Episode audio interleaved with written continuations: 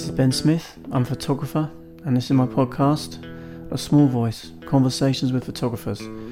Thanks for listening.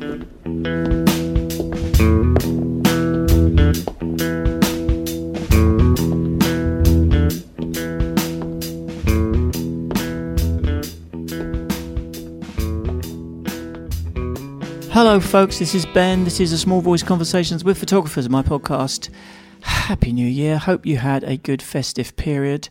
I'm exhausted already. It's only the 3rd of January, um, so I don't know what that suggests about how 2023 is going to go. Hopefully, it's a good sign. It just means I'm kind of doing stuff. Am I, though? So, this week I'm going to bring you Aaron Schuman, and I'll introduce Aaron properly in a minute after a little bit of housekeeping, as is usual. Uh, this is the episode that I've almost brought you by mistake before Christmas, before realizing at the last moment that, of course, I had to bring you the best of 2022 on that occasion. So that's what I actually did. And here, as promised, is the chat I had with Aaron. So, First off, this episode of a Small Voice podcast is supported by Flow Photographic, a leading and internationally renowned photographic print studio in central London, where the emphasis is on personal service and the creation of stunning prints. Flow's clients are invited to take their time, drink coffee, and discuss their work with founder and hugely experienced master printer Alex Schneideman, who is also the artistic director at Photo Oxford 2023, so he can bring a wealth of experience to your work. The studio, which also carries out exhibition framing and installation as well as publishing services, is located in central London, just 20 minutes from Soho and a minute's walk from Kensal Green Tube Station on the Bakerloo line. Recent clients include leading photographers such as Joel Meyerowitz, Paddy Summerfield, Jem Southern, Mimi Plumb, Chris Anderson, Matthew Finn, Alice Tomlinson, and Sunil Gupta, as well as Magnum Photo, Stanley Barker Publishing, the Howard Greenberg Gallery, Huxley Parlour, and other museums and art institutions all over the world. The lab is also home to Flow Photographic Gallery, a non profit space that supports and showcases British documentary photography, which is currently showing Process, Environment and the Print, a survey of 30 years of printmaking and photography by documentary great Ian McDonald. So go to the Flow's website, flowphotographic.com, and call them today to make an appointment with Alex to discuss your work. So, what else? Uh, if you would like a brand new website for 2023 and you've been procrastinating on getting that sorted out, just hit me up at my email address, ben at bensmithphoto.com, and I will sort that all out for you using the Squarespace platform. And uh, then you don't have to go through the agonizing process of figuring out how to do it yourself. Also, this episode is brought to you by Charcoal Editions, the newest project of the Charcoal Book Club, a curated online gallery selling open edition silver gelatin prints. That means a unique opportunity for photography lovers like me and you to acquire beautiful silver gelatin prints that ordinarily would only be financially accessible to collectors and institutions. Editioning photographic prints is an invention, a creation of galleries and dealers designed to increase scarcity and drive up prices. Charcoal Editions is rejecting that model. The purchase price of their prints reflects an equitable division between artist, printer, and gallery. You're not paying for a signature or artificial scarcity, but for light itself captured within the fabric of black and white photographic paper. To ensure the highest quality possible, every silver gelatin print is handmade by Sergio Patel and the master printers at Black and White on White in Brooklyn, New York. And the motto there is beauty over scarcity, which reflects Charcoal Edition's mission to return to the core of photography's democratic and accessible nature. They're offering listeners of this podcast an exclusive 10% discount through to the end of the year. Well, now we're actually in 2023. So is that still a look? Just go to charcoaleditions.com, use the code a small voice at checkout. You might still be lucky to get that 10% discount. That's charcoaleditions.com. So, this week's guest, Aaron Schuman, is an American photographer, writer, curator, and educator Based in the UK, he received a BFA in Photography and History of Art from New York University's Tisch School of the Arts in 1999 and an MA in Humanities and Cultural Studies from the University of London, the London Consortium at Birkbeck College in 2003. Aaron is the author of several critically acclaimed monographs Sonata, published by Mack Books in the summer of 2022, Slant, published by Mack, which was cited as one of 2019's best photo books by numerous photographers, critics, and publications and Folk, published by NB Books, which also was cited as one of 2016's best photo books by numerous people and was longlisted for the Deutsche Börse Photography Prize in 2017. Aaron's work has been exhibited internationally and is held in many public and private collections. In addition to his own photographic work, Aaron has contributed essays, interviews, texts, and photographs to many other books and monographs. He has also written and photographed for a wide variety of journals, magazines, and publications, such as Aperture, Foam, Art Review, Frieze, Magnum Online, Hotshoe, the British Journal of Photography, and more. Aaron's curated several major international festivals and exhibitions, was the founder and editor of the online photography journal Seesaw magazine 2004 to 2014, and is associate professor in photography and visual culture and the founder and program leader of the MA Masters in Photography program at the University of the West of England. So that's Aaron, a genuine multi hyphenate of a person, and always an interesting guy to talk to. I hope very much that you guys enjoy listening to this a wide ranging chat I had with Aaron Schuman. Yeah, thanks so much for joining me. I it's like I'm can't quite believe we haven't done this before, to be honest, because you're such an obvious person for me to. Uh, to invite on, but it's it's kind of good timing because you have re- released a new book fairly recently, and I'd like to talk about that yeah, yeah. At, one, at some point. It's called Sonata.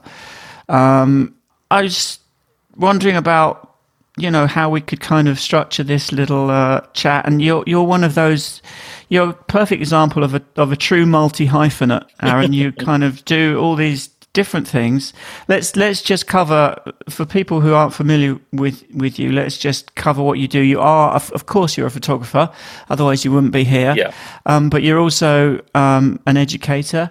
You're a curator. You uh, write about photography and. Um, interview um, other photographers or that's that's sort of how it started i just really i really would love to kind of give the listeners a sort of overview of, of how that's all kind of come about for you, really, because it's it's fantastically. It seems to have been a sort of fantastically kind of organic process in a way that it's all, you know, it's all followed a very sort of logical uh, path in a sense, I mean, but orga- not one you could have planned. organic is the right word. I don't know how logical it was. It kind of, um, it was, it, you know, I'm just flying by the seat of my pants, really, and uh, it, it was it was all quite spontaneous. So I didn't really have a grand plan uh, you know, from the start. But um, mm. yeah, first and foremost, I, I started off um, as a photographer, being interested in making pictures, um, and um, and after kind of spending a few years doing that and studying, and um, once I graduated from university,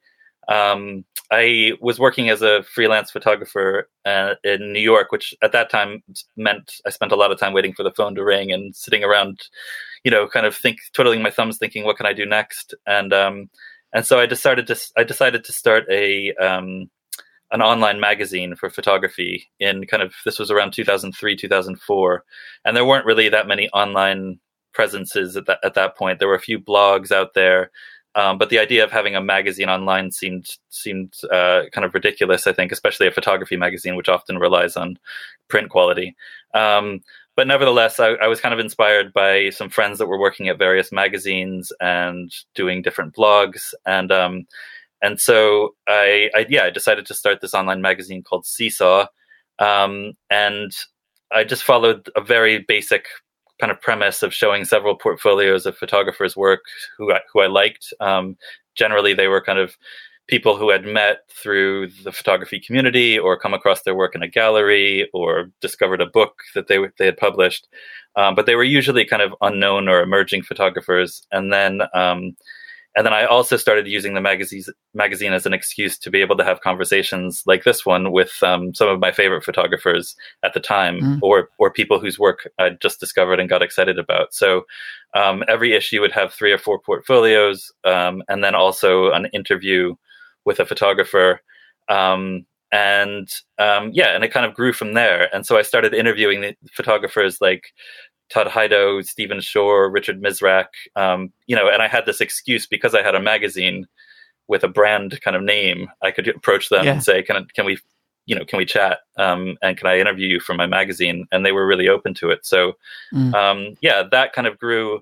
I had never had any ambitions or kind of, you know, ideas of being a writer, um, hmm. but it grew from there. It's a very similar. similar principle to starting a podcast in order to then invite people to chat. You know, Yeah. you, need, you just need an excuse to do that. Exactly. Yeah. Yeah. No, I was just interested in having these conversations, but I, I knew that I couldn't really ring up my favorite photographers and say, I'm a photographer too. Can we hang out? But, but for some Yeah. reason, if I emailed them saying I'm from this magazine, um, you know, which I was running in my bedroom by myself, um, they, they were open to it. So, so yeah, so I started publishing these interviews, um, literally just transcripts of the interviews that I, you know, edited for print kind of.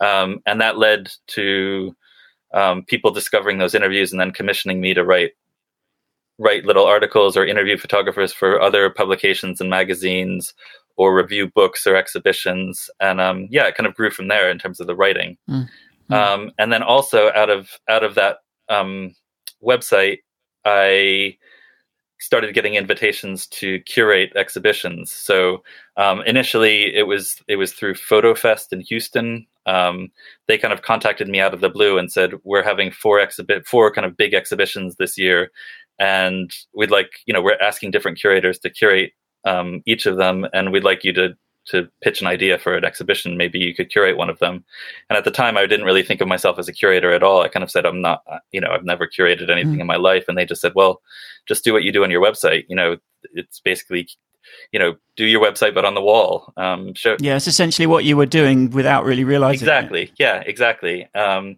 and because i was always kind of interested in in mixing both contemporary works that i was discovering along the way um, and also i had a real passion for kind of the history of photography um, yeah i was kind of interested in that dichotomy or that relationship between um, how contemporary photography is carrying on certain lineages and traditions, but also developing and evolving them into new things um, in in the kind of 21st century. So, so yeah, so I, I got interested in in that idea of kind of thinking about photography that way. But I was always coming at these things from the perspective of of a maker, of a photographer. I never I never really pretended to be a critic or a theorist or you know um, have some kind of high minded grand um, philosophy about the medium. It was much more of, it was driven by my own passion, my own interest in trying to understand how other people make pictures and why they make pictures, and hoping that that would feed into my own practice and my own understanding of what I was doing. Because, as you know, um,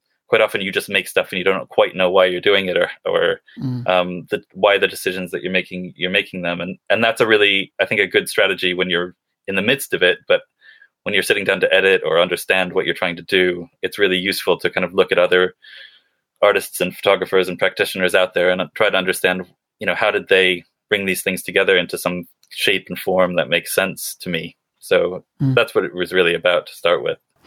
All right. Well, that's a fantastic kind of overview in a way of everything, and and and well, the only thing we haven't touched upon there is that you that then also led you into the world of education, Yeah. um, uh, and um, you know uh, academia, which you I don't think had again seen in the in the stars, as it were.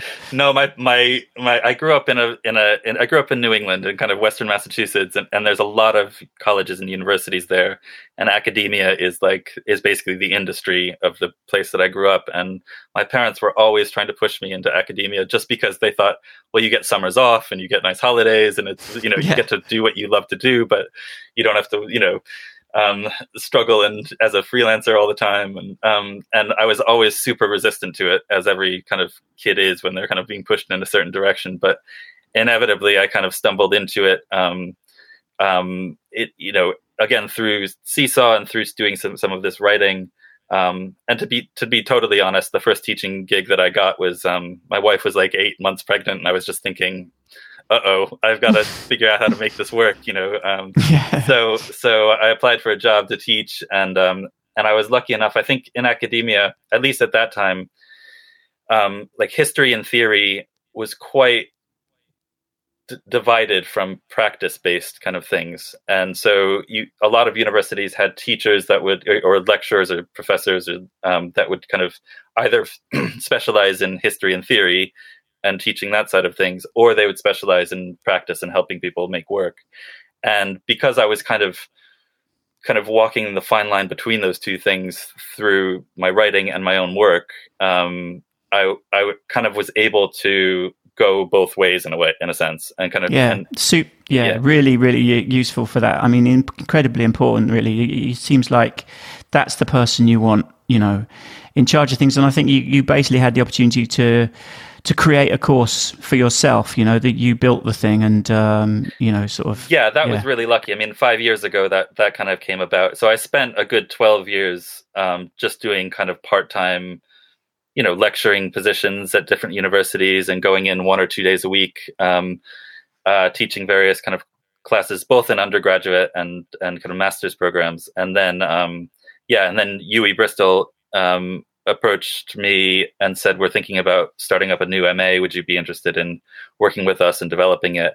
Um, and so, you know, along with my colleagues and and other people there, we kind of we had this really unique opportunity to not necessarily inherit um, a kind of format and structure that already existed, but that we could really develop it from scratch and and and and we could think about how you know what would be the best way to deliver this within you know within the kind of uh, confines of a, an academic university, and um, and so that's what we did. Yeah, we built we built this course, mm. um, mm. which is a master's program now, um, which we're really happy with. I think it's it's proving to be, you know, based on what the alumni are going off and doing and producing and the work they're making. Um, I'm really happy with it. It seems to be doing what it's meant to do in terms of helping support students to both make their own work, but also find ways to put that work out into the world and disseminate it and and you know and contribute to this culture and community that I that I really mm. feel uh, you know passionate about. So um, so yeah, that was really lucky. Yeah, and of course, yeah. Just to reiterate, you at the same time you're also you know producing work. You are very much a practitioner as well. So there's a lot there. So what I'd like to do now that's that's a perfect overview. So if we if we can, Aaron, I'd like to just kind of really kind of go back and break some of that down, really, because sure. because there were some really interesting sort of inflection points in your journey, I think, and and some very influential. Those little moments where you know your whole life kind of tur- turns on them in a way, and I think those are always interesting yeah. for me, anyway. And um, and the first one was I think you you went and did your degree in in New York, right? That's right. Yeah, yeah, at, New, uh, at New York University at the Tisch School of the Arts. Yeah. And your interest at that stage was kind of documentary tradition. Yeah, I was very much interested in documentary, and particularly kind of a, a, slightly outdated version of documentary. I was, you know, as a as a 15, 16, 17 year old, all I wanted to do was was kind of shoot for Life magazine and National Geographic because that's what I was that's what I knew, and it looked exciting and adventurous. And you traveled the world, and you spent weeks on end, you know, being W. Eugene Smith, kind of, yeah. you know, and and uh, and so yeah, I was really interested in that world of photography, and uh, that's what I kind of strove and had ambitions towards. Um, and to, mm. to, a hmm. certain extent, was quite kind of limited by that desire, um, because yeah, because I was really interested in you know shooting 35 millimeter, mostly black and white. Um, and and mm. kind of doing what had already been d- done 30 years earlier. Um, yeah, yeah, yeah. And you, are not the only one. No. I mean, I think it's a very uh, seductive um, thing, especially when that when you're that age. I think that's the sort of stuff a lot of us kind of fall in love with, yeah. and, and uh, it's quite it's only natural that you want to sort of pursue that.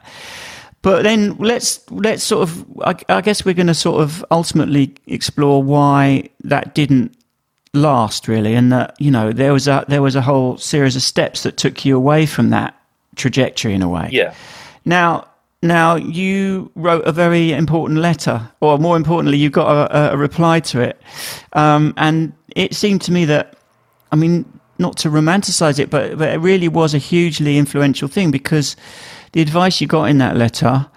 Um, you took to heart and you have really followed it ever since. So, can you tell me about uh, let's reveal to them uh, who the letter was was to and from. Yeah so so um, i was really i was infatuated with the work of richard avedon kind of when i was 17 18 years old. My father had a had a subscription to the new yorker magazine and at the time avedon was the um, the staff photographer there. So every week i would kind of you know pick up pick up my dad's magazine looking for his pictures um, in it and um, tear them out and put them on my bedroom wall. And I was really infatuated with him and his work. And um, and so when I got to New York, um, I started making lots of like street portraits in a you know semi vein of of Avedon. I wasn't bringing around a white backdrop or anything, but it was kind of I was looking for those faces and characters, and also printing in a similar kind of high contrast style um, to like in the American West work, and um, mm. and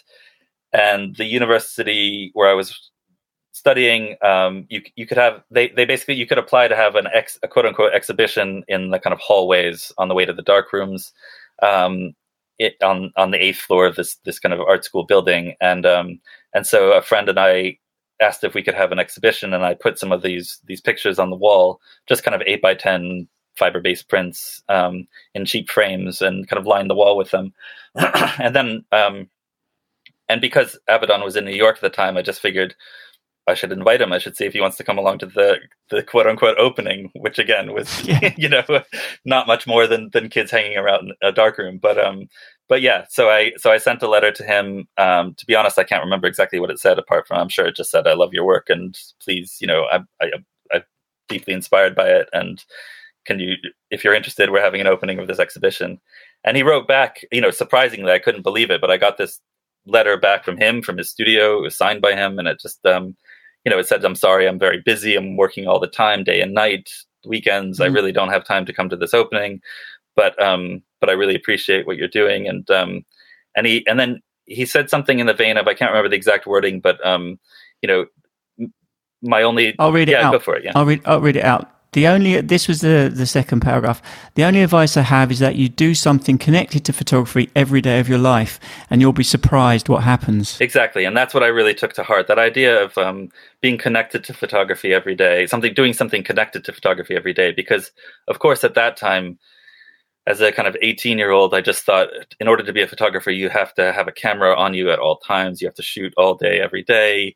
And of course, you do. You do need to make lots and lots of pictures. But but taking that advice, that advice on board that you, that as long as you do something connected to photography every day, um, it will lead to kind of surprising new things. And so um, all of a sudden, that kind of world opened up to me where I realized that actually I was reading a lot about photography. I was going to exhibitions. I was talking to my friends who were photographers. You know, I was studying photography. I was um, interning at, you know, and working at different galleries and assisting photographers. And so all of a sudden I realized that like if I just saturated my life with things that were connected to photography, um, that was just as productive, if not more productive, than than constantly making pictures mm-hmm. without really reflecting on them.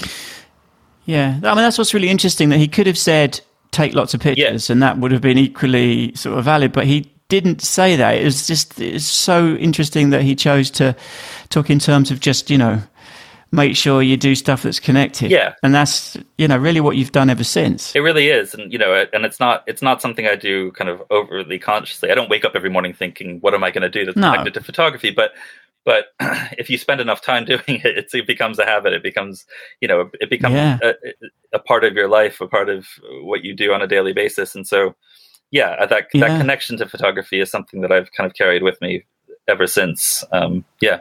Mm. Yeah.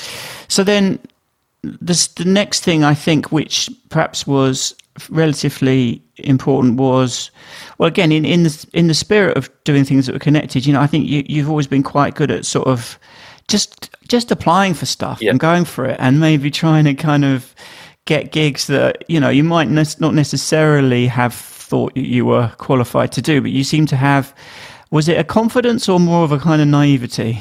It was more of a naivety. I mean, I, yeah, I mean, it was yeah, I wasn't overly confident, um, but it was yeah, it was more of a naivety in the sense, at, at least the beginning, in the sense that like, why not? Do you know what I mean? Like, like it just felt like right, like exactly. Why not? Yeah, I was. What's what's to lose? Yeah, what's the I, worst that could happen? Yeah, I wasn't thinking I'm the best person, I'm the most qualified. Like, of course they, you know, these people want me or need me or you know that sort of thing. It wasn't, it wasn't that at all. It was much more like the Avedon letter, like well, he's just up the road, so I might as well, you know, see if he wants to come to the show. Um, right. And of course, like probably 10 years later, when I was 28, I wouldn't have dared, you know, to do that in a sense.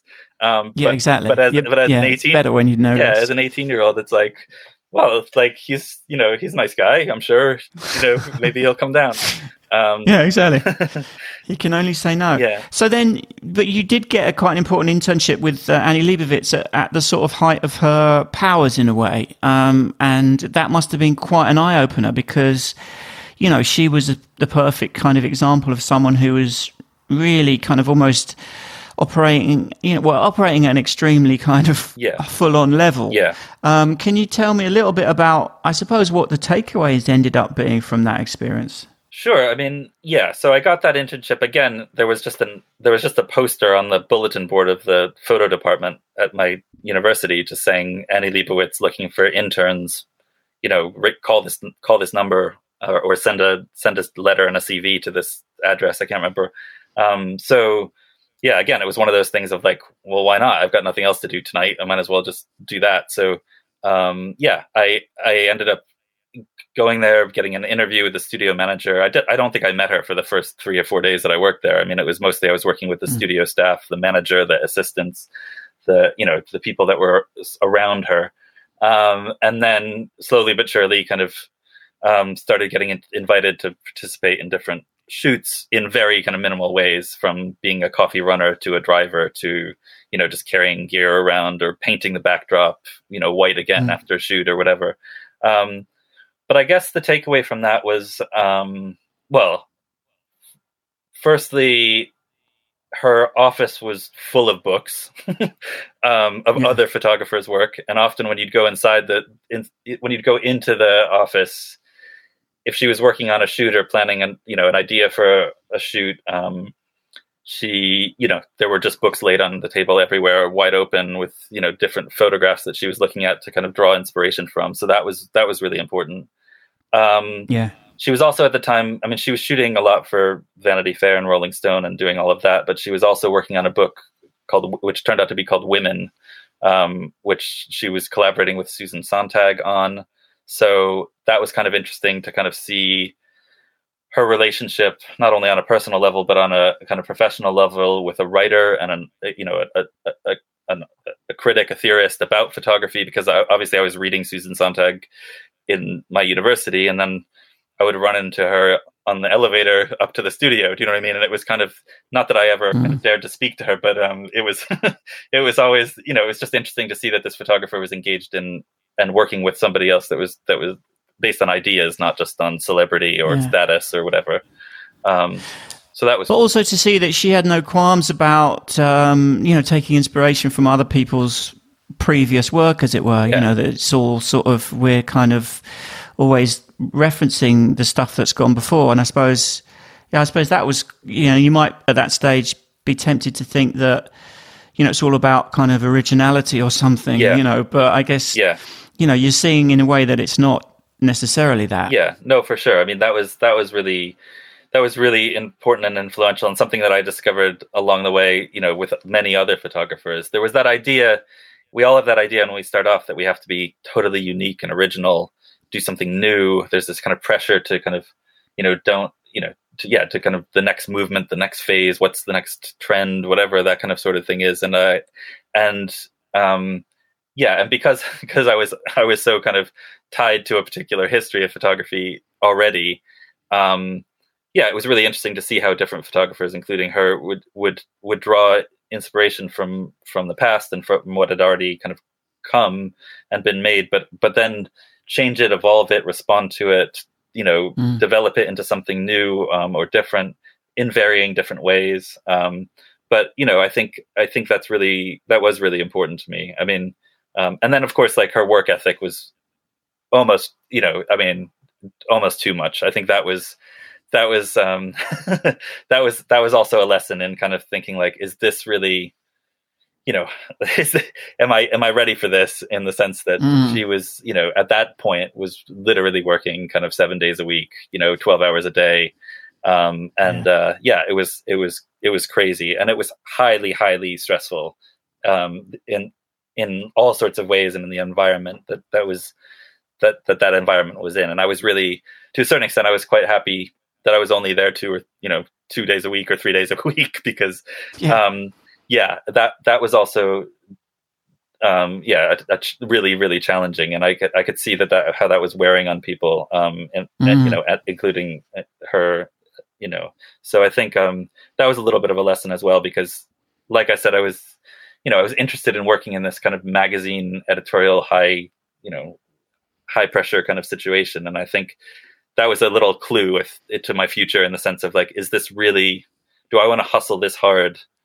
You know, she was at the top of her game you know, like she couldn't have been more famous and more successful, and mm. still she was just driving herself, you know, harder well, and harder yeah. and harder. So I, yeah, which is I it's probably about as much the job when you're at that level as doing the actual pictures is just you know that work ethic really you know that or that sort of treadmill and keeping on it and yeah. not sort of burning out i mean not everyone can do that i mean i'm probably probably only the minority of people can just could do that. Yeah. You know, regardless of the actual photography. Yeah, for sure. Yeah, no, definitely. yeah, and I think also, you know, that world is gone. That world is gone now to a certain extent in terms mm. of the way it's kind of dissipated the editorial market. The fact that there, yeah, for sure, you know, there isn't this kind of high demand for constant new images of, for you know magazines. I mean, there's there's the other demands, but there's so many other photographers. So, um, mm. yeah, no, I mean, yeah, it feels like a, a different world to a certain extent. But so, like, what what what were the sort of things that started to take you away from that trajectory? Then I know you went to London. Um, I know that perhaps the the point at which um, Wolfgang Tillmans won the Turner Prize, yeah. the first photographer to ever win the Turner Prize. Yeah. Um, I think I think probably did going to that exhibition have a big influence?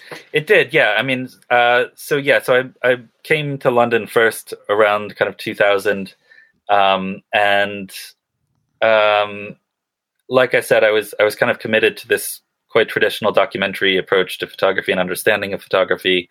New York was a place that that kind of served that purpose in a lot of ways because it was very easy to go to lots of exhibitions of you know the 20th century greats and um, and also you know new things were happening but but uh, but yeah when i got to london i realized that um, yeah i i kind of landed here and there was this kind of big buzz going on saying that photography was the next big thing in london and um, the tate modern was being built and they were having a big show coming up i think cruel and tender and then jeff wall anyway so there was like this this kind of buzz around photography in, in the contemporary art scene and um and like you said, around that time, also Tillmans was part of the Turner Prize. He was one of the shortlisted artists, and then he eventually won it. So, so when I got to London, I went to the exhibition to see it, and um, yeah, I had. I mean, I had a camera around my neck. I was a Nikon f2 with Tri-X black and white film in it. You know, a mm. wide angle lens. Yeah. I mean, I just I was wandering around London trying to be, you know, Cartier-Bresson or something, or um, you know, Bruce Davidson. But um, but I went to this exhibition and um, I didn't understand it at all. It kind of blew my mind. Um, these pictures that were just kind of taped to the wall, pinned to the wall, all different sizes. The pictures seemed incredibly random and and kind of out of focus. And sometimes they were printed too cyan or too yellow or too magenta. Um, and and and I was just kind of flabbergasted by it. I just, you know, to a certain like almost yeah, just speechless. Um, not really understanding it or what what was going on there. And I left the museum, um, and I couldn't take a photograph with my camera for like the next three or four hours because I just, yeah. you know, I was so shocked by oh wait a second photography here is a very different thing than than what i think what i think it is it sort of rearranged your your perception of what it, it did. was or what it could be. Yeah, it did. I mean, I had, I was aware of, of Tillmans's work previously in the kind of a you know, but but it was very easy to kind of ignore a sideline in my own brain because I was just focused on on this kind of documentary tradition. Um, mm. But the way which was still, you know, a thing. I mean, yeah. uh, I guess you know the, the, the the broad church that is photography. You know, yeah. has room for all kinds of stuff. So yeah. you could have kind of maintained that that trajectory. Yeah, I mean, I just and I and uh, yeah, I, I, yeah, I just couldn't I couldn't see the bridge between the two. I was really struggling with it, but I mm. but um but yeah, and then then eventually I was um yeah, I was looking I was looking for kind of opportunities in London, trying to figure out what I was what I was doing there, and um, there was an advertisement on the Association of Photographers website, their kind of jobs page, and um, it was about three weeks after Tillmans had won the Turner Prize, and it just said um, Wolfgang Tillmans looking for color printer, um, and I thought, well, again, it was one of those like why not situations, um, mm. and you know, thinking, well, I can I can make color prints, and to, I mean, to be honest, and I and I, I'm saying this like slightly kind of in a in a funny way, but um, you know, at the exhibition, I mean, I remember looking at the prints and being like, "Well, that's too magenta," you know. yeah, these are sh- these are shit prints. yeah, you so just thought, like, well, I, I, can print, I can print as well as him. Yeah, exactly. Yeah. I think I thought, you know, I, I might as well be, be, go into there and see if I can, you know, correct these colors or whatever. So, yeah. um, so I, yeah, so I applied for the job, and he was really kind, really, you know, really welcoming. He said, "Yeah, come on in. The reason that he could now hire a printer, he had been printing all of his own work up until that point, but now that he'd won the Turner Prize, he had a little bit of spare cash, so he was starting to hire a few hmm. more assistants and a few, you know, like uh, people to do the legwork, you know, to do the kind of like printing and stuff for him. Um, so yeah, so I got I got that job there. Again, not really understanding his work or not really appreciating what he was trying to do. Um, and to a certain extent thinking he was a bit of a you know like by looking by the impression I got from the exhibition was it was kind of like really random and chaotic and spontaneous, and um, there wasn't really any kind of rigor to it. It was much more kind of just this free form approach to photography. But when I got into the studio, he I realized that he was incredibly rigorous. He was incredibly well organized. His the way that he curated exhibitions um, was was by design. It wasn't kind of just this mm. kind of throw the pictures on the wall kind of mentality. Um, he really understood his catalog, and he really he treated his catalog of images not as individual photographs, but as a kind of collective work. So it was this kind of singular thing, rather than with each each image almost being a, a piece of a puzzle that could be, you know, mixed and matched with other pieces of the puzzle to create different ideas and so on. Um, the way he spoke about his own work was, you know, in- incredibly purposeful and um, yeah. So I, uh, you know, I, I kind of I I got in that way. I kind of discovered that that, that he was doing that. I also discovered on the printing front that I would kind of mm. make the perfectly color balanced print and bring it out and show it to him, and he'd say, "Can you make it a bit more magenta?" right, right. And I'd be like, so you start to realize that yeah. actually there's a lot of method in the madness. That it's not it's not all just kind of you know random. That yeah. it's actually all being very carefully thought through. Yeah, the print is magenta because he wants it magenta, not because he couldn't yeah. do it any better. Do you know what I mean? And and, and the pictures are taped to the wall because he wants them taped to the wall, not because not because he couldn't he be asked be, to find some frames. Exactly, exactly. Um, and then also, again, similar to the Annie Leibovitz idea, you know, his book, his studio was full of books. It was full of postcards of, you know, uh, old master paintings. Um, I, you know, on his bookshelf was the first time he had a whole kind of, I don't know, a, a line of books all by William Eggleston, whose work I'd always appreciated, but but never really spent that much time with because again, it wasn't kind of social documentary in my in my kind of limited mind at the time. So on my lunch breaks, I would look through the, the Eggleston books and realize that what Tillmans was doing was very similar in a sense to what Leibovitz doing, um, looking at work that had been made in the past, kind of digesting it, reformulating it, thinking about new ways mm. of, mm-hmm. of, approaching that, mixing that with, you know, old master Dutch paintings, Caravaggio's, you know, all the things that were on the walls uh, around his studio. So again, he was coming from a a past and a place and an, a history and an understanding of his medium um, and then mm. bringing something new to it and bringing new ideas and you know and the new you know the contemporary world uh, to that as well so so yeah i found that really really fascinating um, and that that drew me also away a little bit from my very limited kind of social documentary focus to thinking about photography in a much broader sense thinking about you know different ways um, pictures can can have an impact and and uh, ex- and express things um,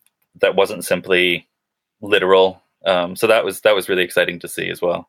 Yeah. Yeah. So like now, at what point did you start to find that this stuff was actually having a direct influence on the way you were shooting? I mean, almost immediately because, well, to a certain extent, the the kind of straight documentary stuff that I was trying to do, I was realizing that that that kind of marketplace and world was slowly disappearing, um, mm. and I wasn't entirely sure if that was the kind of photographer I was going to be, I guess, also um, I had a you know I had a few kind of horrendous meetings with with editors and agents where I I went I went to this I had a friend that was working at an agency called Saba at the time. It was it was kind of I think it got taken over by by another agency um, mm. later on. But but uh, at the time it was like a big um, uh, yeah it was a, it was a big kind of photojournalism kind of agency. And yeah. uh, she was working there. She got me a meeting with one of the directors. Um, I brought my portfolio in and um, and I had made these pictures. I'd gone I'd, I'd gone to China and photographed these Tibetan monks, and done this whole story on this kind of monastery in rem- the remote regions of China on the Tibetan border. Um, and I had gotten a grant to do it, and you know, but I made the pictures very, very, very similar to you'd that you'd find in any any other story about Tibetan monks. But anyway, he opened the portfolio and just said, "Oh fuck, Tibetan monks again." And uh, and then he proceeded to go through my portfolio and kind of rip it to shreds for just being so um, you know derivative. derivative. of everything that I had already you know that he'd already seen. Um, mm. And you know, basically said, you know, good luck, kid. Come back in five years when you've grown up a little bit. Yeah, um, yeah that's brutal, but yeah. but but probably probably necessary. Yeah, it was it was necessary. It really shook me because I thought, oh wait, I'm I'm I have to make pictures about you know the here and now and in in ways that kind of express the here and now and i can't just be harping back to the past all the time. So um, so that was a big shock. And then of course working with tillmans and seeing and starting to understand what he was trying to do and the way that he was using photography in an expressive format using color using composition it wasn't it wasn't so much about for him you know most of his pictures aren't about the subject matter at all. It's much more about the atmosphere, the the mood, the the kind of um, yeah, the kind of even some of the titles are about the kind of like the tenderness, the the emotion. Um, so I was really you know I was interested in in those sorts of things. So yeah, I mean I kind of I started just t- trying to kind of put a little bit more of that into my my own pictures. mm I started making a lot of very derivative kind of Tillmans esque pictures for about six months, and then realized that you know that he does his own thing, and I can't. I'm not going to copy that. Um, mm. You know, no, those pictures have never seen a light of day, but right, right, yeah, yeah.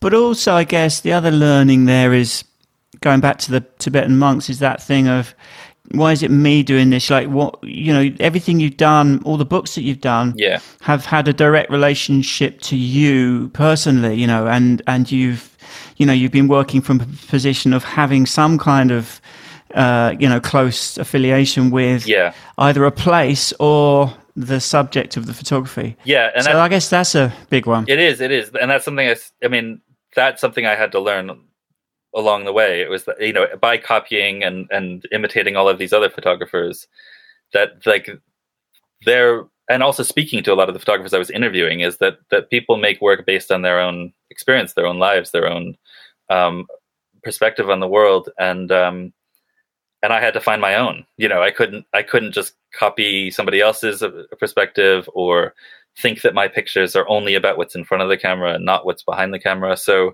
so yeah, I mean that was a revelation that came along, you know, in my late twenties when I started, you know, thinking, okay, well, who am I? what's my relationship to the subject matter? What do I have to mm-hmm. say about these things? What's my you know experience? Sometimes it's based on my nationality. Sometimes it's based on my family history. Sometimes you know it's based on also you know experiences that I had when I was a child. You know, but I'm not interested in necessarily making explicitly autobiographical work um, in a kind of diaristic sense. But I am interested in kind of infusing whatever I do with something that's coming from me because it's a question I ask my students all the time. You know, this is a really good idea for a project, but why are you the person to make this mm-hmm. project? Mm-hmm. What what do you have to bring to this? Because yes, the subject matter itself might be compelling, but if you're just doing it in a way like I did with, with the Tibetan monks that it's been done a million times before, you know, th- it's not adding anything to the to the culture. We already have this picture. Yeah, yeah. You know? yeah. Um, so it's a it's a difficult question, but yeah, I saw that in especially in Tillmans' work. You know, his work is is entirely based around that premise of, of this is an individual's experience and perspective on the world at large, and mm. It's quite it's quite you know it's broad and it's all consuming and if one thing matters everything matters you know that kind of approach so yeah yeah yeah yeah, yeah. And then so like, and you were doing. Did we talk about Seesaw? So did, you mention Seesaw? Yeah. I I'm losing track, but we did mention Seesaw. So you were you were talking to all these amazing photographers, people like Stephen Shore. Yeah. Were you becoming interested in the process of asking questions or learning to ask questions, or, or was it was it just much more about you sort of following your curiosity and and because you know you obviously had a lot of knowledge and understanding of photography. Yeah. something I don't feel like I have particularly. So I get terrible kind of uh, imposter syndrome when I'm talking to someone like you or doing the podcast.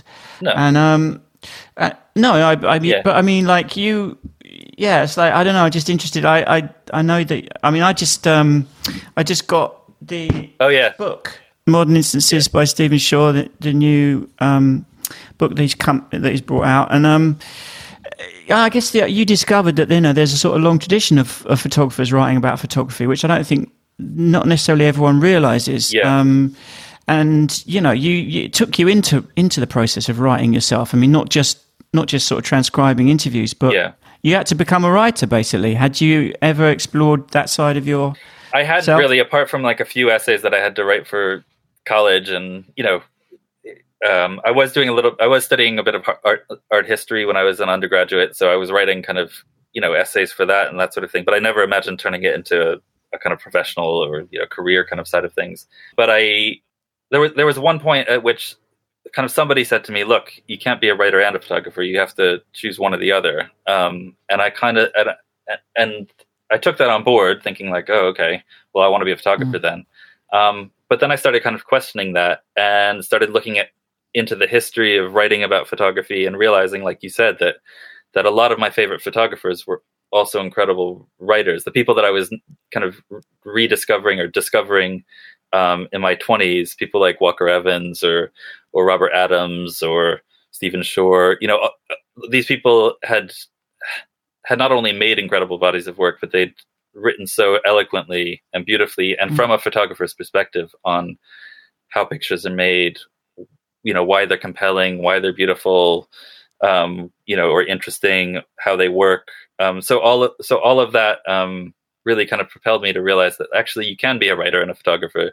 Um, and- Yeah, I mean, Yeah. I had similar experience, you know, because I came into photography from writing, so it, Yeah. it was the other way around for me. But um, you know, I had a similar message kind of uh, forced upon me, and um, unfortunately, unlike you, I did sort of, um, I didn't really question it. I did Yeah. sort of take it to heart, and it, it's such bullshit. Yeah. you know, it's like it comes from people who actually just um, are threatened by the fact that anyone might be able to do more than one thing. I think you know what I mean. It's yeah, sort of- yeah. I mean, it comes. It, yeah, I mean, I, I don't think it's, it's so much the threat, but I think it's also about you know, it's that question. It's that kind of cliche of you know, jack of all trades, master of none. Kind Yeah, yeah, If exactly. If, you're kind of dividing your attention and and and and your energy on different things that that you might not kind of be able to, to concentrate on one long enough to to make something, but but what what really turned it for me was the fact that I started to realize that the writing that I was doing was having a really important effect on the work that I was making. And Mm. so I started How so? T- talk about that a bit. well again it was because I, forcing you to question what you were yeah, interested in and why. yeah, it was forcing me to question what I was interested, why what the pictures I was making were intended for. Um, and I think it was basically just you know it was almost like kind of turning a mirror on yourself. It's like, well, if I'm going to be asking all these photographers all of these kind of questions, like why did you make this picture? Where did it come from? Tell me this. You know, um, why did you choose this aesthetic or this camera or this approach? Um, you know, can I answer those questions for myself? And I realized, you know, I better start to learn how because if I, Yeah, you know, yeah. Exactly. It's like, yeah, I'm asking other people these questions. I might, I, I ought to be able to answer them myself. Yeah, I exactly. think about that. and I think, um, yeah, and also, uh, yeah, I think I think that that was really important to me that, to understand that, that the writing that I was doing was also, you know, starting to change the way that I made my own work and think about how I justified it and how I, um, you know, where I was getting my ideas from and what what the intentions were beyond just making interesting looking images. So yeah, so I th- I think that that became important. I started to see the two things as one thing in a sense. Like it was Mm. it was again going back to that um, Avedon letter. You know, writing is connected to photography, making pictures is connected to photography, and they're actually kind of th- they work together. But I will say, you know, there was a kind of because because the writing, you know, I in in the first kind of 10 or 15 years of of working in photography um, you know i wasn't hugely successful as a photographer. People weren't really that aware of the pictures that i was making. But because of seesaw and because of some of the articles that i was writing i was starting to build a, a kind of reputation um, within that kind of as a writer. And and i will tell you there got a point where i was really frustrated that people saw me only as a as a writer or, yeah. or a curator um, of course, yeah, you, you kind know. of almost feel your sort of identity, you know, slipping yeah, yeah. away into, you know, going down a path that you didn't really want it to go down. Yeah, and there was always yeah. that awkward moment where it was kind of like, where you want to say but you can't say well i take pictures too and you know you, yeah you know all of that kind of stuff so i did make a very kind of con- there got it got to a point where um you know i was really enjoying the writing and the curating and i still do i still do a, quite a lot of it but um but I, I really needed to kind of rebalance the situation. And so around 2014, I kind of started winding Seesaw magazine down. I started concentrating much more on the bodies of work and the projects that I wanted to make that you know were more mm. substantial, and just trying to kind of even out the the seesaw. Yeah, so um, you know, it was very conscious. Yeah, you had to consciously do that. That was a very sort of deliberate thing. It was because I got to that point where I was kind of you know in my early to mid 30s thinking like you know okay i've done all right as a writer i've kind of you know and uh, but i've got all these pictures that i've been making and i don't really know what to do with them and i also have all these ideas for more pictures i want to make and um, yeah it was kind of a, a, kind of really you know i need to i need to balance the scales a little bit more and, and mm. make this work because otherwise i'm going to always regret not having pushed yeah. my own practice a little bit harder and and uh, yeah. and kind of maybe ridden the kind of you know the the writer side of things a little bit too much. So mm. yeah, yeah. Well, well, then, what, and one of the obvious ways of actually doing that is to is to make a book, of course, and get that into the world. Yeah. To, to, to and and uh, that's what you did with folk. Yeah. Your first book, which was very well received. So yeah. it was almost like you know you sort of totally. You kind of nailed it. Just, just not that you could ever have necessarily known, but yeah, just I mean, I, again, uh, from the writing came some curating because that was that led on yep. to people inviting you to curate. You you didn't see yourself as a curator at all. You said that before, but you did start curating, and then from that came folk. Folk was a result of some curating that you'd done. Yeah. Um, maybe you could just sort of quite briefly explain how that came about then and what what that book was about. Yeah. So around that same time, 2014, um, when I was having these kind of self doubts about my own practice and wanting to kind of spend a bit more time doing that, I got invited to curate um, Krakow Photography Festival in Poland, and um, and that was a really great privilege and honor, and I was really excited about curating that festival. Um, but one of the one of the partners of the festival, one of the exhibit exhibition spaces, was the Ethnographic Museum in Krakow, which is basically like a folk museum um, of like folk art and village life and ethnographic kind of materials that had been gathered around that region of, of Poland.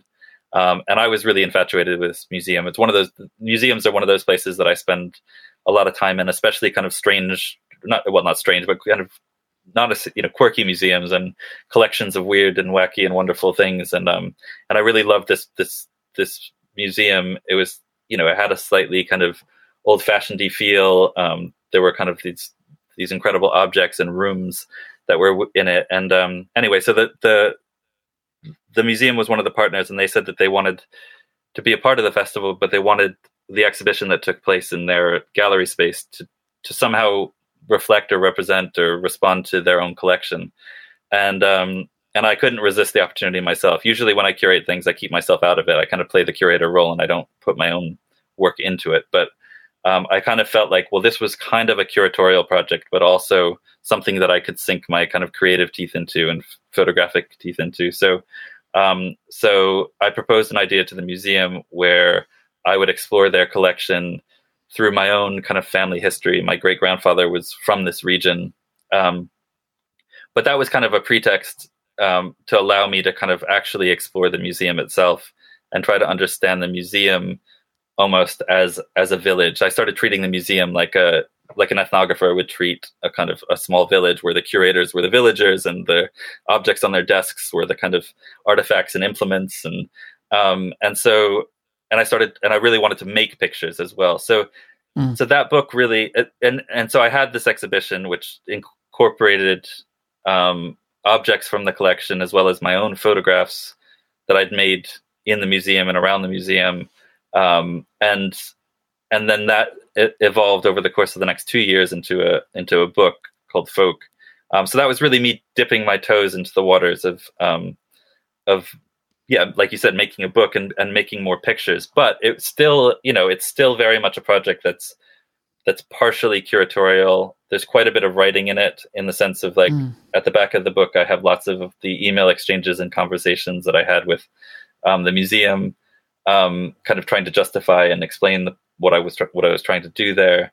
Um, so the book really was like that was my f- first step into thinking like okay i'm going to do some curation here i'm going to do some writing here but i'm also going to make some pictures here and see if i can really like i said kind of have this holistic approach to my mm. practice where my practice is making pictures as well as you know appropriating and curating and arranging and editing pictures as well as writing about those pictures um, so mm. yeah it kind of yeah yeah and so the relationship between the words and the images. Again, I think that's something that you became interested in, um, you know, in the course of, I suppose, you doing the writing and doing Seesaw. Yeah. And you kind of kept, you, you kept that with the next book, which was Slant. Yeah. Which again, fantastically well received book. It's it's much lauded and and um, you know was yeah on everyone's best books list at the time. That must have been gratifying. Yeah, it was a huge. It was yeah. It was. I mean, like I said, by this point, I was having some doubts, you know, self doubt about what what you know, if I'm calling myself a photographer, what does that mean, and are the pictures that I'm making actually interesting, or is this, you know, is is is what I what's interesting about me actually, you know, what I say about pictures rather than what I make in mm-hmm. pictures, and um, um, and so yeah, so that book was was in a way a return to my roots.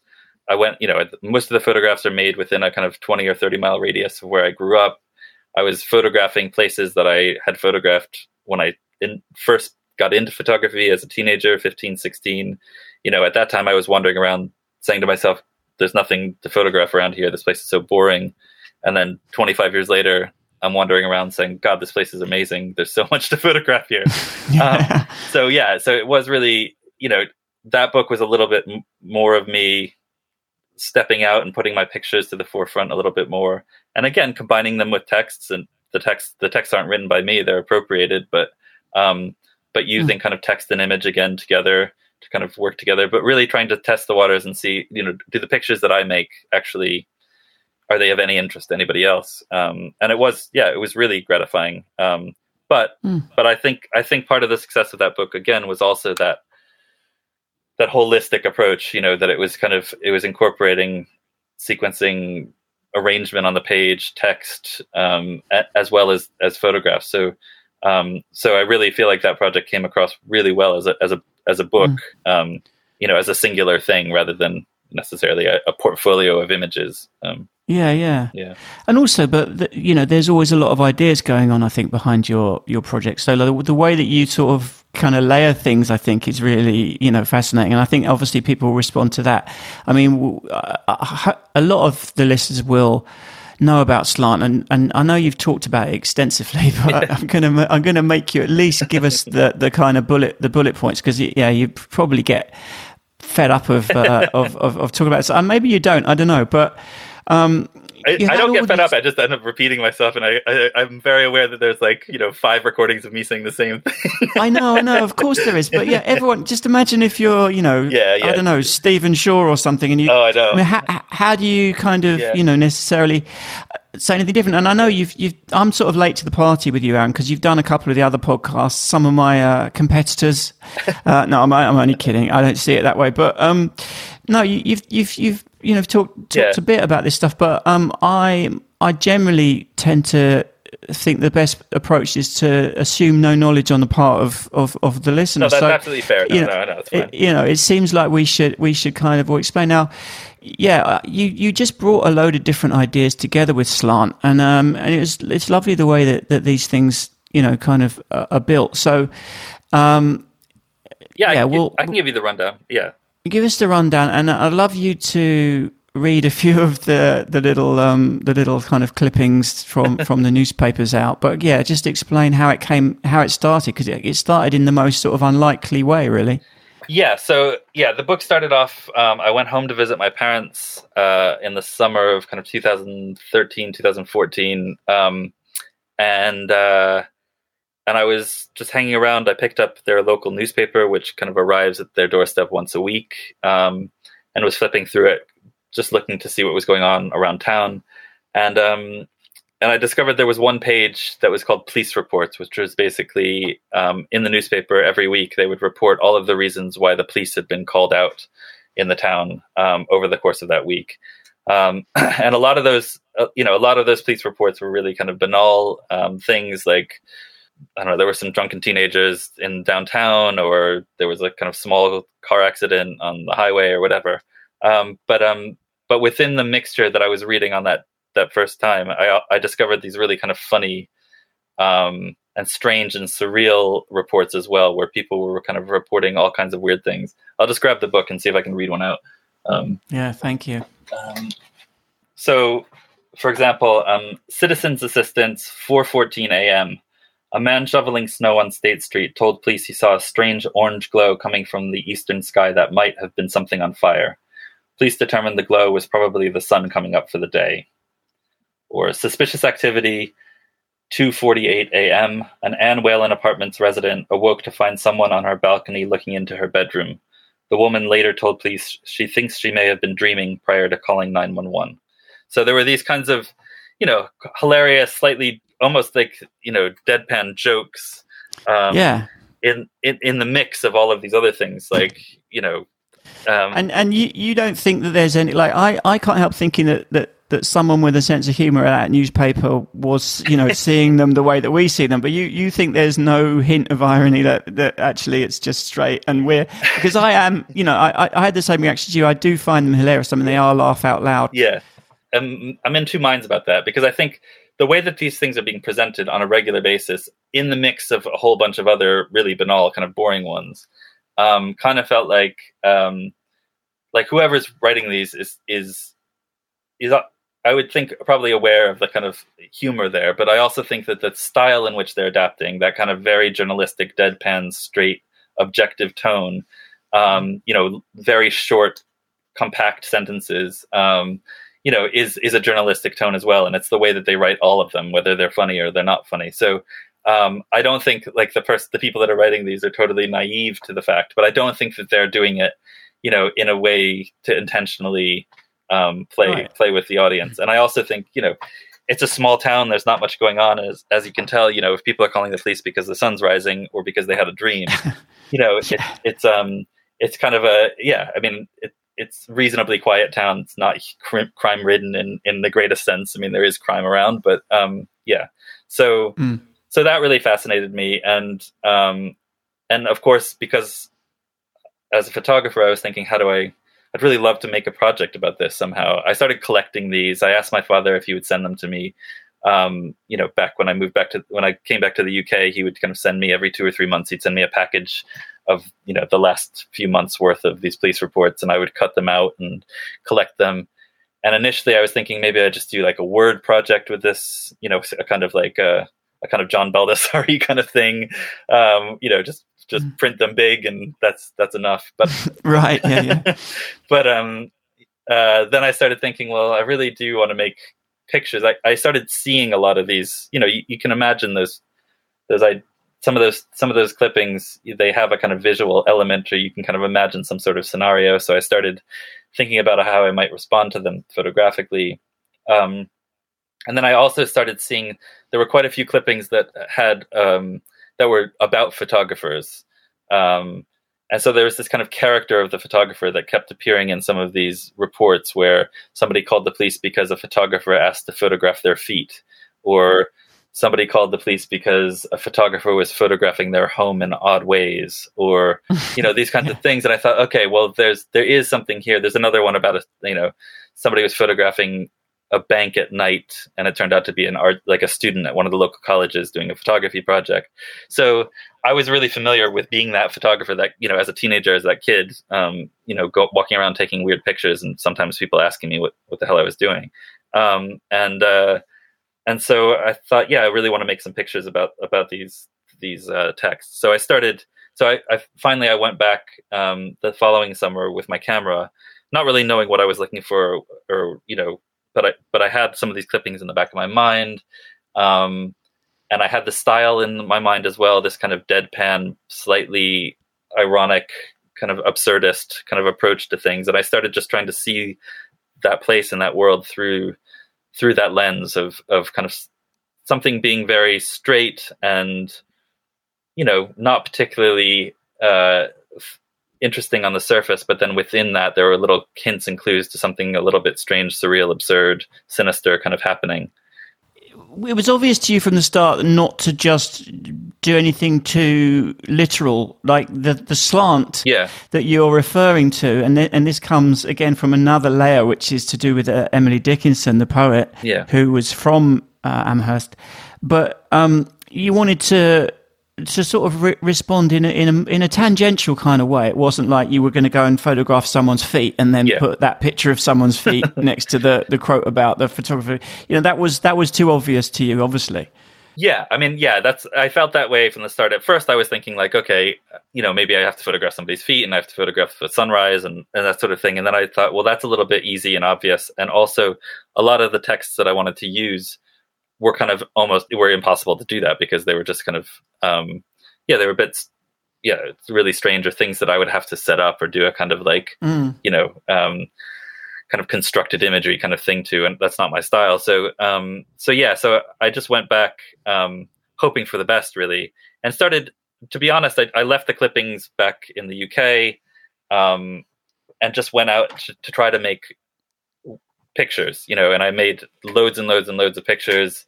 Um, and then I got back to the UK after the first, you know, the first attempt, and started to discover that some of the pictures m- matched up with um, some of the texts in kind of oblique ways, strange ways, kind of ways that weren't obvious, and that became a lot more interesting to me. So I started kind of Mhm. thinking about how that might work. Um, and then, like you said, um, I I went I went.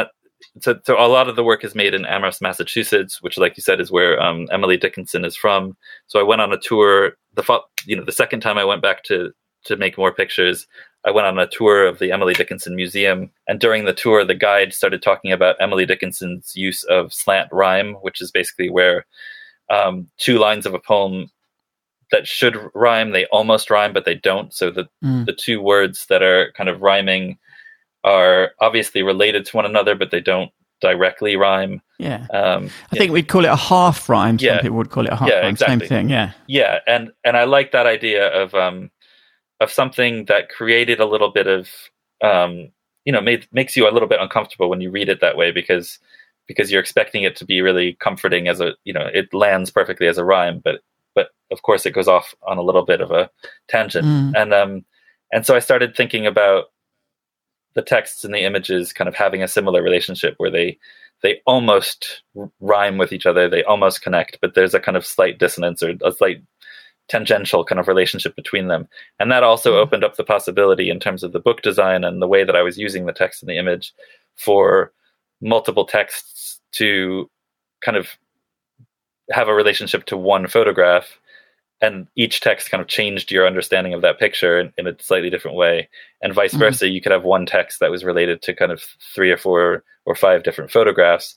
And if you applied you know the same the same formula it would kind of it would change the pictures or, or the texts in lots of different ways. So i was interested in kind of opening that up and expanding that as well um, and using and yeah and using text and image in a kind of looser way that created um, a, a kind of bigger world Also, I don't know if, uh, maybe something you had um, something you had noted is that you know, in a way, photography's relationship to the truth is kind of a bit of a, a, a slant. You know, a half a half rhyme or a half truth is another. That's another term that people use. Yeah. So that was that kind of gave you another layer to play with in a way. Yeah, for sure. I mean that that was really important because um, obviously photography has this kind of awkward relationship to the truth, and I was interested in um, there was a poem by Emily Dickinson where she talks, she she writes, "Tell the truth, but tell it slant," um, and and the poem is really about how if you tell people the truth in a very explicit, direct, kind of literal way, it can kind of, which she says, it kind of, it will blind them, it will overwhelm them, it will, and and I think she's talking about religious truth. You know, she was quite mm. religious, mm. and she was talking about God and that sort of thing. Um, but I kind of took it another way because she's talking about well, if you tell these truths in the in a kind of direct, explicit way, it will really overwhelm people. It really kind of um, you know they won't be able to absorb it because it's it's just too much at once. But if you tell the truths in a kind of circuitous way or in a slanted way, there is a kind of a way that that truth will kind of gradually seep in, and people will mm. kind of mm. discover the truth gradually, but through these kind of slanted or or kind of circuitous um, means and I was interested in that in relationship to the pictures that I was making because, like we our conversation earlier, my practice kind of had shifted away from trying to be really literal and explicit and you know traditional documentary, um, and I'd become more obsessed and more interested in in in kind of that history of documentary that come that that I don't know Walker Evans or, or um, Paul Strand or other photographers have kind of explored where where pictures are kind of poetically telling truths, but they're not necessarily explicitly trying to explain a fact. Um, mm. And so I was interested in in how photography tells truths, but um, through these kind of circuitous, slanted means. And also the mm. texts were doing that as well. As I gathered the texts together, I started to realize that yes, they were all kind of funny and strange and hilarious, but underneath the surface of a lot of those texts, like you know, worrying about the sun coming up or having a dream, there were certain aspects of like this the the culture in that place um, that were kind of they were revealing truths about I don't know a rising sense of paranoia or unease, and then also other texts mm. where there was a kind of signs of you know in, inferring kind of xenophobia or mm. all of these kinds of other themes that were ra- rising up. So these funny texts and these kind of slightly strange photographs collectively together started kind of revealing mm. truths that were actually a little bit more serious than than the, the component parts. Yeah, and then you had a sort of a, a, kind of a gift in a way, was the wider context became, you know, Trump and you know fake news, yeah. and there, there was a fantastic relevance you know, that you couldn't, I guess, have predicted. Yeah. That just kind of came into play at that exact moment, really. You know, sort of 2016, I think, was around that time, right? Yeah, it was. I mean, it was. It was. I mean, I don't want to say it was fortuitous because it, was a disaster, but. Um. Well, it kind of was, though, you know, in a way. But I also wonder if, like, the texts, you know, and the, the things that I was seeing, because because I was going back to my hometown, you know, as a as a kind of, you know, 25 years after I'd left it, I was going back there, and um, and and so it's a place that I'm like so familiar with. I know it like the back of my hand. I I feel like I do anyway. And I have a real, you know, a lot of my own identity is based on the fact that I come from this place and my understanding of who I am.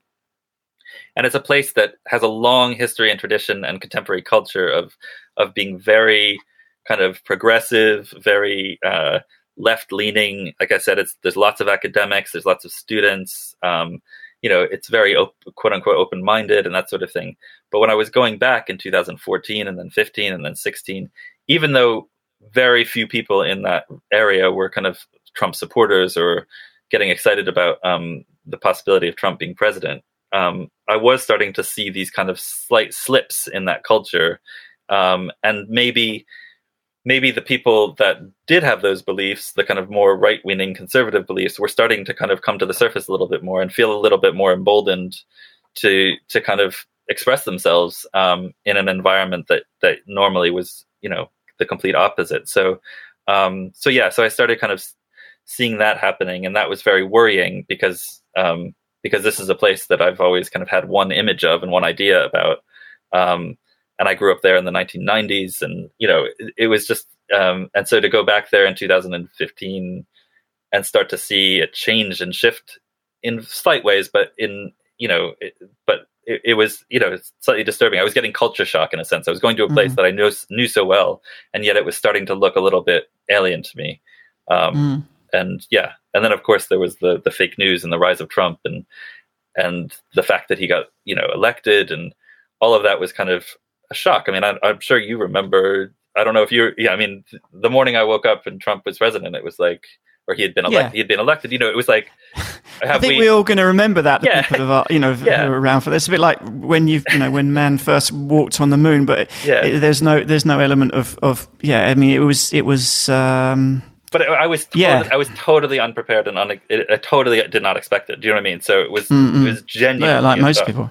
Yeah, Yeah, a and huge shot. yeah, And you know, same for the for also for you know for for those of us in the UK, which you know you've you've lived here for, for twenty years or Yeah. so. I mean, the, the, the EU referendum result, Yeah. and I think you know it was it was analogous. You know, it was it was a kind of mirroring of the same thing in a way. You Yeah. know, it was just uh, yeah, the same things you know at play. yeah, Um, yeah.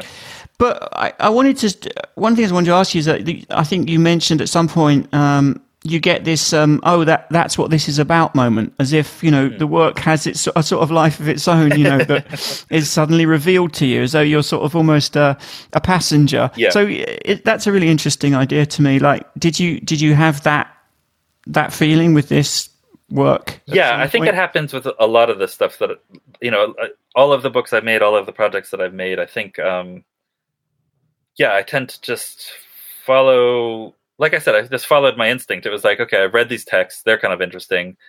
Um maybe i'll go make some pictures and see if if i can do anything interesting there. Um and then i think on reflection you start to kind of see the layers. You start to see what's underneath.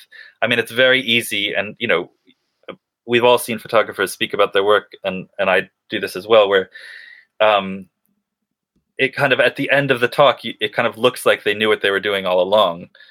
But but to as as we all know as makers like you're kind of just following your instinct and flailing around and sometimes you go down dead ends and sometimes you go off on tangents that prove productive or unproductive and sometimes you know 3 months after you've uh finished making the work and you're in the process of editing it, you come across a a text or a book or you know like a poem that all of a sudden kind of opens your eyes to what you're doing again, Yeah, yeah. you know, in a fresh ways. So um, so yeah, I mean, it was not it's it wasn't pre-planned, but I think by you know by by following your instinct and your kind of um, suspicions about something, um, you can always, in retrospect, kind of figure out oh wait a second i thought i was doing one thing but maybe i was also doing this other thing Yeah, or, yeah. you know um, No, that's that's the joy of it. yeah yeah So uh, that, that kind of gives us an opportunity to, to come on to, to the your most recent book, Sonata, really, Yeah. because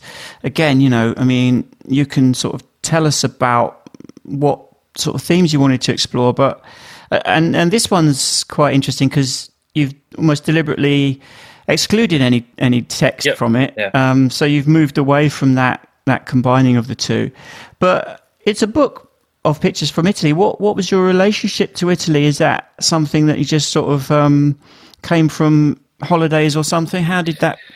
It did, yeah. I mean, about? I mean, as when I was when I was very young, when I was two years old, um, my parents were offered the opportunity. They had a friend in uh, America who was Venetian. Um, he had some relatives in Venice uh, who um, had a very small apartment, and they basically offered it to my parents over the, the winter because they were leaving. They were going away for the winter. My parents at the time had a restaurant, so they could close. They usually closed down in January and February because it was off- the off season. Um, so so yeah. So when I was two years old, we as a family went to to Venice and lived there for two or three months. Um, Mm. And I don't. I, you know, again, I don't have. I have very few memories of that experience. I think most of my memories are based on family album pictures of of that place and stories that my parents would tell me about it. Um, but ever since, whenever I go back to Italy, and, and it's a place that I've gone back to frequently um, for you know holidays and as a tourist and, and with family members and so on, um, there are certain kind of like smells and sounds and scents that really kind of stir something deep within me, and I think it comes from that period when I was two years old because I don't think I was consciously absorbing memories, but I was certainly absor- absorbing kind of sensory memories. Mm, um, mm. You know, the, the mixture of I don't know, cooking garlic and cigarette smoke, or you know, bells ringing and pigeons flying, or you know, these, there were these kinds of things where I would I would feel something really like I'd feel really deeply connected to that place, even though I, I have no claim to being you know Italian in any way. I spent two months there when I was two years old, so um, so that that was kind of my relationship to Italy, and it became and you know Italy became one of those places that in my imagination, partly because of my parents, and then also the, our culture at large, um, it became one of those destinations, those places that was kind of seen as like let's you know we go to Italy and we can kind of really live, we can really have a you know we can eat well, we can see amazing art, we can experience this you know incredible culture, and so there was kind of this mythology that built up around Italy for me um, that was related to both my relationships with my family members and also um, you know my interest in art and culture. And so yeah i mean so that was my relationship to, really to italy. Um, mm. and of course over my lifetime i've i've gone to italy with a camera many many times. And i generally came back with pictures that were really cliche and obvious and you know it's kind of like photographing I don't know Paris or something. You you want to photograph people mm. jumping puddles and kissing on the street. You, you know you can't. it's really hard to not take the pictures that everybody's taken before.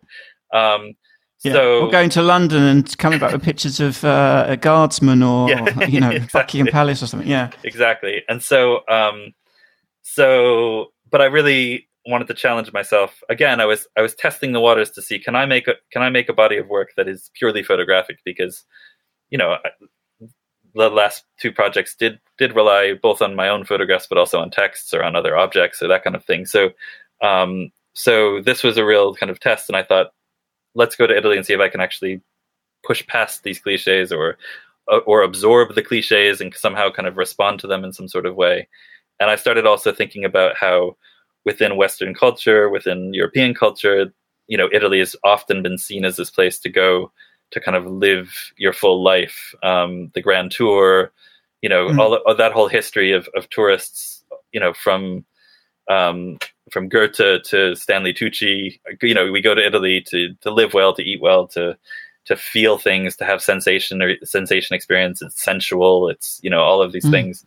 Um, so yeah, I just thought rather than kind of re- rejecting that or pretending that I'm going to Italy and making a project about Italy as a documentarian, I want to make a project about about this imagined kind of um, thing that we we invest in Italy as foreigners, um, and and also respond to it, you know, um, and see if what's what's actually there, if if that actually exists. And I got really mm-hmm. inspired by this this quote by um, Goethe in his Italian journey. He wrote a book in 1786, uh, uh, you know, which is basically a diary of his journeys through Italy, and um, and he wrote about being um, being kind of uh, compelled by uh, sense impressions. He talks about, you know, he describes it as a as sense, sense impressions, sense yeah, impressions, which is yeah. same thing that you're already referring to. Exactly. Really. I guess, so I, yeah, it's so interesting. Yeah. So when I when I read that again, that's one of those moments where you don't know what you're doing until you stumble across something.